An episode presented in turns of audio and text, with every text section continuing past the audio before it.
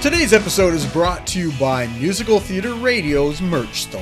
Looking for that perfect gift for someone or just want to treat yourself to some great musical theater themed merch? Head to musical theater radio dot com and click on the All Things Theater button on the homepage and check out all the different designs available. And now, today's interview. Welcome back to another episode of Be Our Guest here on Musical Theater Radio. I am your host, as always, Jean Paul Jovanoff. If you are in New York City, November ninth, twenty twenty-three, head over to fifty-four Below to catch James Rich Salutes Nat King Cole, where he will recount his journey of researching, writing, and developing his new musical, There Was a Boy, which is all about the life of Nat King Cole. So without further ado, let's welcome back to the show, James Rich. Hello, James. Hello there. Yay! Hey, everybody. It's great. I love having guests come back because we can catch up. It's been, I don't even know how long it's been since we last talked. It's been at least a couple of years, I think, yeah. at least since two thousand twenty-one or something like that, maybe. Well, you were just about to go on tour. And yes. So that was, yeah, whatever the heck that was. I don't yeah, yeah. So, well, let's let's catch up for our guests. You know, I know you've introduced yourself the last time you were on, but yep. let's get our thirty second bio again. So, James, who are you in thirty seconds? And I'm going to try and do, I'm going to try and do better because I think last time I did like a five minute bio. So, who am I? Who is James Rich? Well, I was born in Alabama. I grew up in Connecticut. Um, I have now lived in New York for the majority of my life. Graduated from Syracuse University with a B F A in musical theater. Um, I consider myself a creative chameleon because I'm a singer, actor, playwright, costume designer. I've done, even dabbled in a little producing, small projects. Um, I've been very fortunate to uh, perform on Broadway, off Broadway, lots of regional productions, dabbled in T V, film, even did a few commercials and soap operas, uh, love dogs. French fries are my go-to uh, comfort food. I once ate an entire chocolate layer cake in one sitting. Probably not something I should be proud of or sharing, but it did happen. And I am obsessed with Nat King Cole. That's it. Well, that's a good thing that you're obsessed with Nat King Cole. If you yes, weren't, exactly. that'd be weird for you to be. The cake, not that. so much. Yeah. So I want to go back to the French fries for a second. Okay. What type of fries are you, what is your favorite type of fry? What's your least type of fry? Because I know what I have, but what's you? Do you, you know, um, I, um, I have a, an air fryer in my kitchen. Mm-hmm. And so um, I don't really, I don't really like a lot of oil anymore. Yeah. So I do this thing where I'll slice up a good old russet potato, leave the skin on, uh, sprinkle a little table salt on table salt on it and uh, let it sit because the salt will draw the water out. Yeah. Then you drain it, and I then sprinkle uh, or rather uh, brush a little olive oil on the on the potatoes. Put them in the air fryer for about fifteen, twenty minutes. They are the best thing. I mean, it is like the best. Um, I probably eat too many of them. Um, and yeah, my, um, I got a little, uh, muffin top. Uh, so, so, so we're going to pull back on that so that on November ninth, I'll look a little more svelte. Nice. Are, are they thick? Are they thin of cut fries? Or I guess they're kind of the, um, I guess they're kind of, kind of in between, you, you know, the ones, um, okay. They're, they're not like the, they're not the thick steak fries. I don't like those because what happens with those is, um, there's not enough crunch on the outside. I like them yeah. soft in, in the middle, but uh, I feel like with the steak fries, they get too soft. Okay. Yeah. Um, and with the really thin, with the shoestrings, uh, they're so skinny, uh, they get more crunch than soft. So like the ones that I guess, I don't know what you call the ones in the middle, but uh, that middle size, but yeah. those, yeah, those okay. are the better ones. Well, listeners, if you want more cooking tips, we can have James back on for how to how to make fries and how to eat an entire cake in one sitting. There you go. There you go. Yes. We'll, we'll save that story for, for the, the next time. time. Back. Yeah. Okay. Cool. So you've got a concert coming up. Let's let's jump right in on November ninth at uh, yeah. fifty-four Below. Tell us a little bit about uh, you know why you're putting it on uh, and a little bit about it. Yeah, yeah. I um, well, I'm obsessed with all things Nat King Cole. I love um, I love his songbook. I mean, you know, it's basically the the American songbook. Um, But there's just something about the songs that he chose to perform that really resonates with who I am as a performer. I love uh, romantic love songs. And I think he was one of the greatest, if not the greatest, uh, singer of love songs that's that there's ever been. And so my, um, I've never really aimed to be a tribute artist who mimicked, um, you know, anybody, I guess in my case, who mimicked Nat King Cole. I mean, you know, you can easily hop on YouTube um, and, you know, watch The Real Deal anytime. Uh, so for me, it's always been about paying homage to his music and his legacy in a more unique and original way. Mm-hmm. So for me, it's more about keeping his spirit alive in a fresh and contemporary light. So with that said, the concept of what I want to, of what I will be presenting at fifty-four Below is, um, I asked the question, what if Nat King Cole were still a top-selling concert artist in today's world? You know, what would that music sound like? What would it look like? So I'll be doing probably about ten songs from his catalog. And some of the songs will be done with a very uh, modern twist. There'll be a big departure from what people are used to, uh, from what pe- from the way people are used to hearing them. But then some of the songs will transport you back to the way Nat originally performed them. And in the heart of the set, I'll be performing a suite of uh, musical numbers from There Was a Boy, um, which is a musical I wrote about his life. And uh, what I found out from uh, fifty-four Below about a week ago is that the show, the performance, will be live streamed. Nice. So, um, you know, it'll be a one-shot deal. It's only going to be live streamed that night. Um, they, they're going to use seven professional cameras to capture me in H D. And um, I'm very excited about that opportunity to present my creative vision to a wider audience um, and to share my passion for Nat King Cole, but also to showcase my unique uh, take on being in his shoes. So, yeah. Very nice. Very nice. Um, so tell us, I think last time we were on, we talked about uh, There Was a Boy. Uh, mm-hmm. Since then, what's happened with the show, you know, to get to the point you are for the fifty-four Below event? Well, um, we were able to capture a um, a an archival, a, a virtual archival recording. We were in the middle of the pandemic, so we, we couldn't be in the same room. So um, somehow or other, I managed to get about twenty creative people uh, looped into a call to do uh, a basically a staged reading.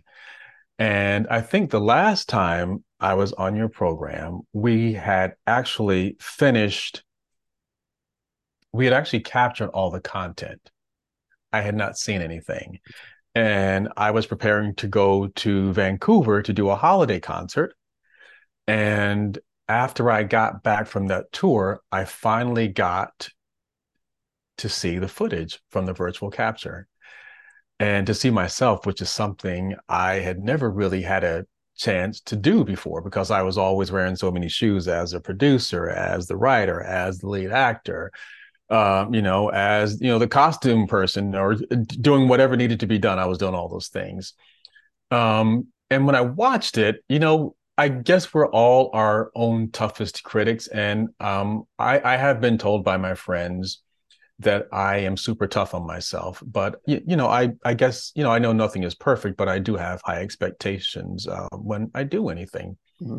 and so I wasn't a hundred percent happy with what I saw, and it was no one else's fault. Um, you know, I just wasn't a hundred percent happy with it. Um, so I brainstormed a way to enhance the content uh, to be able to share it with potential, you know, people that I wanted to support the project. In that process, I accidentally dropped a light source on my new laptop computer. Jeez. Yep, yep, yep. So I needed to have the screen replaced and the motherboard replaced. Holy Christ. Um, it's an apple, uh, and they don't always have those parts in uh, in stock. So it took a lot longer than expected to get that repair done. So got that done. And uh, after that was all settled, I was uh, on a roll again, you know, uh, getting this project together, going to get it out to people. I was all excited about that. And then the external hard drive detached what? from my computer, hit the ground, and became unreadable. The external hard drive contained the sole copy of the virtual reading content. So uh, after a number of additional months, I um, I had to send it away to Ohio. They, this company, they took it in, I guess they call it a clean room, and they were able to to recover the data. Uh, so I get it back, and uh, I was very happy when I hit play and the the video started playing, some of the videos. So the raw data, that was all salvaged, but the Final Cut Pro projects with all the edits, none of that survived the recovery. Yeah. You so again? Yeah, so that put oh, me geez. it put me in the play in the position, because I couldn't at that point I couldn't afford to pay another editor. Mm-hmm. So I've had to learn on my feet Final Cut Pro and just all this stuff. Uh, so that put me in a position of having to put Humpty Dumpty back together again. But I am someone, uh, one of those people, I have a really strong belief that everything happens exactly when and the way it's meant to happen. And I know that it's probably my stubborn, partly my stubborn Capricorn nature that makes me uh, square up with defeat. And I refuse to give in when it comes to things I deeply believe in, like There Was a Boy. And um, all that to say that I genuinely and wholeheartedly think that this project um, is an important story for the world of musical theater. And it's something that I think the world truly needs to hear and experience. Uh, Nat's story, I think, is one of the, I think it's one of the greatest stories that's never been told. Uh, there have been a lot of tribute shows, but no one has ever delved into telling his story. Um, I think that he holds a significant and enduring uh, place in pop culture and the music and the music history, um, and his impact on the history of America is profound. I mean, he was he was a pioneer. Uh, he was a pioneer in bridging the gap between jazz, popular music, um, uh, uh, contributing to the to the evolution of American music, and um, his unique blend of uh, jazz and pop and blues paved the way for so many artists, you know, so many future artists. And um, he was also one of the first African-American artists to achieve widespread success and recognition in mainstream music, and during a time of segregation and racial discrimination. And then he broke the freaking, like he, he broke new ground by becoming the first African-American to host a nationally televised T V, like variety T V show in nineteen fifty-six. Yeah. And, uh, you know, there was no one else on T V that looked like him. And, you know, this was a, you know, was a landmark moment in the history of American television. And, uh, you know, a really big, like a really significant step toward racial integration in the entertainment industry. And the list goes on, but I'll stop with that. Um, but yeah, you know, you know, so so that's where I've been and sort of what's been fueling my fire to really get this show up, and why I want to do this, um, why I, part of why I'm doing the fifty-four, fifty-four Below performance. I think it's a great way to, um, to, uh, to sort of refresh people's memory of what I look and sound like, uh, what it looks and sounds like when I take my version of yeah. the spirit of Nat Cole on stage. So, yeah. yeah. Well, I, you were generous enough to let me see uh, what you created. And we have, we were talking about it just before we, we went on, but I did not know that you had to redo this whole thing yourself. Yeah, so yeah. double congratulations on, on getting you. that up and done. Um, because um, like we were talking offline, it, it looks good. it gives you the nice flavor. It, it's it's on Zoom, so it's it's you know it is what it is, yeah. But it gives you a good flavor of what you're gonna see on stage, and you can imagine what you're seeing. So you know, uh, I think you've got a great base there for for letting people know if you want to, you know, producers or whomever, yeah, yeah, to, to see that. So it, yeah, it I appreciate that. Good. It's great. I appreciate that. Yeah. Um, And I, and you know, and, and I, I had, a, I, I was really fortunate. I had a really good team working with me. First off, the actors were so generous mm. with their times. Um, you know, we were all in different time zones, and so you know, sometimes it would be ten o'clock at night for me working, and that meant if someone was, well, well, I guess it would be a little earlier for them. But sometimes you know, it could be inconvenient. You know, I, I had one actress who had a two-year-old kid. You know, so she was taking time out of out of spending quality time with her kid and her husband to be with me, you know, you know, to do this show with me. Had, you know, another lady in uh, Texas, you know, she had two kids, you know, that were, you know, I guess kind of preteens. You know, again, she's taking time away from her family, um, you, you know, and they were doing pretty big roles. Yeah. And then, you know, I had two two of my um, closest and most respected uh, friends, long-term friends, uh, who I think are brilliant, Duane Boutté and Matt Falker. Duane, um, I've known Duane since easily the late nineties. Um, I did my first off-Broadway show uh, at Playwrights Horizons. Hmm. And um, he was in the cast. And I just remember the day I walked in and saw him. He was one of the best actors I had ever seen in my entire life. So it's no surprise to me that he decided to get involved in directing. And so he came on a couple of years. Actually, after you and I spoke the last time, he has come on board since then as a director.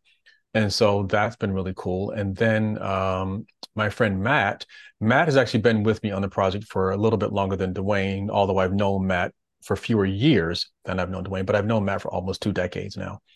And um, Matt and I, we had the same college uh, uh, mentor at different universities.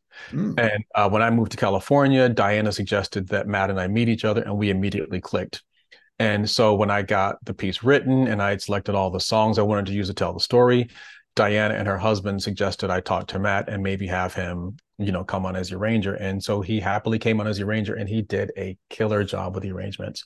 So, um, you know, so so I had a really nice team supporting me along the way. You know, it, it you know, it, ha- it hasn't been easy, but I knew that going in that it wasn't going to be easy.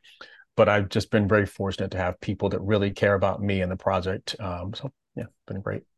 I'm just curious, it, it not necessarily has anything to do with, you know, fifty-four Below or the show, but someone like Nat, Nat King Cole, he, he, incredible, just just this incredible performer and person. I'm always curious if people that good would be able to translate to today. Would their talent be so much that it would translate, or is today just so different? You know, with our pop stars and our, because the whole definition of what a pop star is, and because nobody, nobody, pref- okay, not, not nobody, but so many people don't play instruments anymore, right? Yep. They're they're performers yeah, rather than musicians and, yeah. and artists. Like, I'm always curious. What what would your opinion be?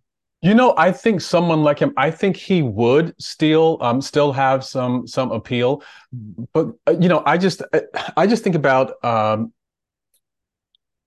You know, when we watch people like the Adele's of the world, mm-hmm. um, you know, and, you know, God rest her soul, but, you know, the Whitney Houston's of the world, you know, they were all part of a very, a very current uh, uh, pop music industry.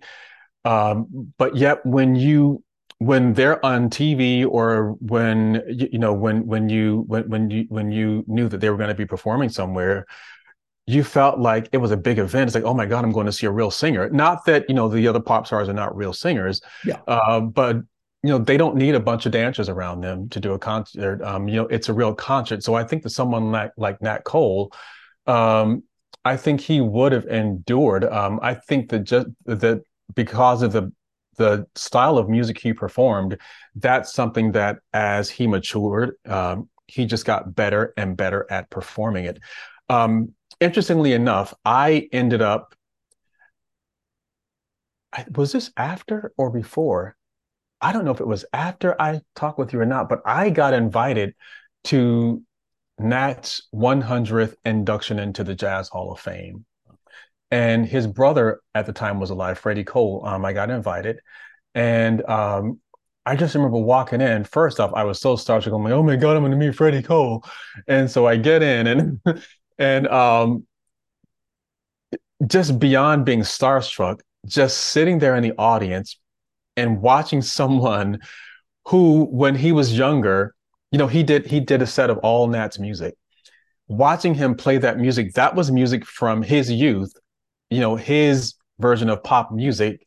And watching him do that, I was like, oh my God, I have never really experienced this music like this before. And it's a whole other thing when you're watching somebody who that music was was just part of the fabric of who they are as a person. And so watching this guy all these years later play play that music from, you know, from a time long ago, and just watching how the audience, and there were people in the room who were younger than I was, they were even jamming to it. But, um, you know, the cool thing with Freddie is, you know, he had all these younger musicians around him. So they were adding like all these cool kind of licks and hits and stuff, yeah. Still being true to the, you know, to the, to the style of music. But um, all that to say that I think that Nat would have found a way to change with the times and made his music more, uh, made his music resonate more with today. On, okay, not to name drop, but fresh out of college, I did go on tour with Harry Belafonte as one of his uh, one of his backup singers. Yeah, I will tell you, the way we did the Banana Boat song, very different from the way he did it in the fifties. It was much more contemporary, and I mean, even then, that concert kicked. Yeah, I mean, you know, so I can only imagine that if Harry did that, Nat would have done the same thing with his music, and it would have totally, yeah, resonated with today's audience. I think talent, cream just rises to the top, right? Oh, it, yeah. It, it doesn't matter where, and he would find his, he would find his niche. You oh, know, yeah. It might not be in the, in this, the pop world that, you know, we live in now, but, you know, Boob, Michael Bublé, he's carved out a nice niche for himself. Exactly. It's not exactly. Yes. So every, he, I, I, I, and maybe it's just me, but I've seen Nat Cole going in that direction. Still huge, but just, you maybe not hear him on the radio all the time, but you know what? Yeah. We all know who he is because, yeah. So yeah, yeah, one hundred percent, one hundred percent, man. So how do people? Well, before we get into the how, have you got anything else on the go? Any anything else that you want to talk I, about? Or I, I, you know, you know, I have been doing some things. Uh, um, I had taken some time away from performing to kind of well, well, well a I was so dedicated to get to writing this project and getting it up on its feet. But uh, last year, I started doing some stand-in work on T V film, which is not an area I had ever really pursued. I'd done some T V film stuff, but I'd never really pursued it full time. I had just I just felt more comfortable um, in live theater. Mm-hmm.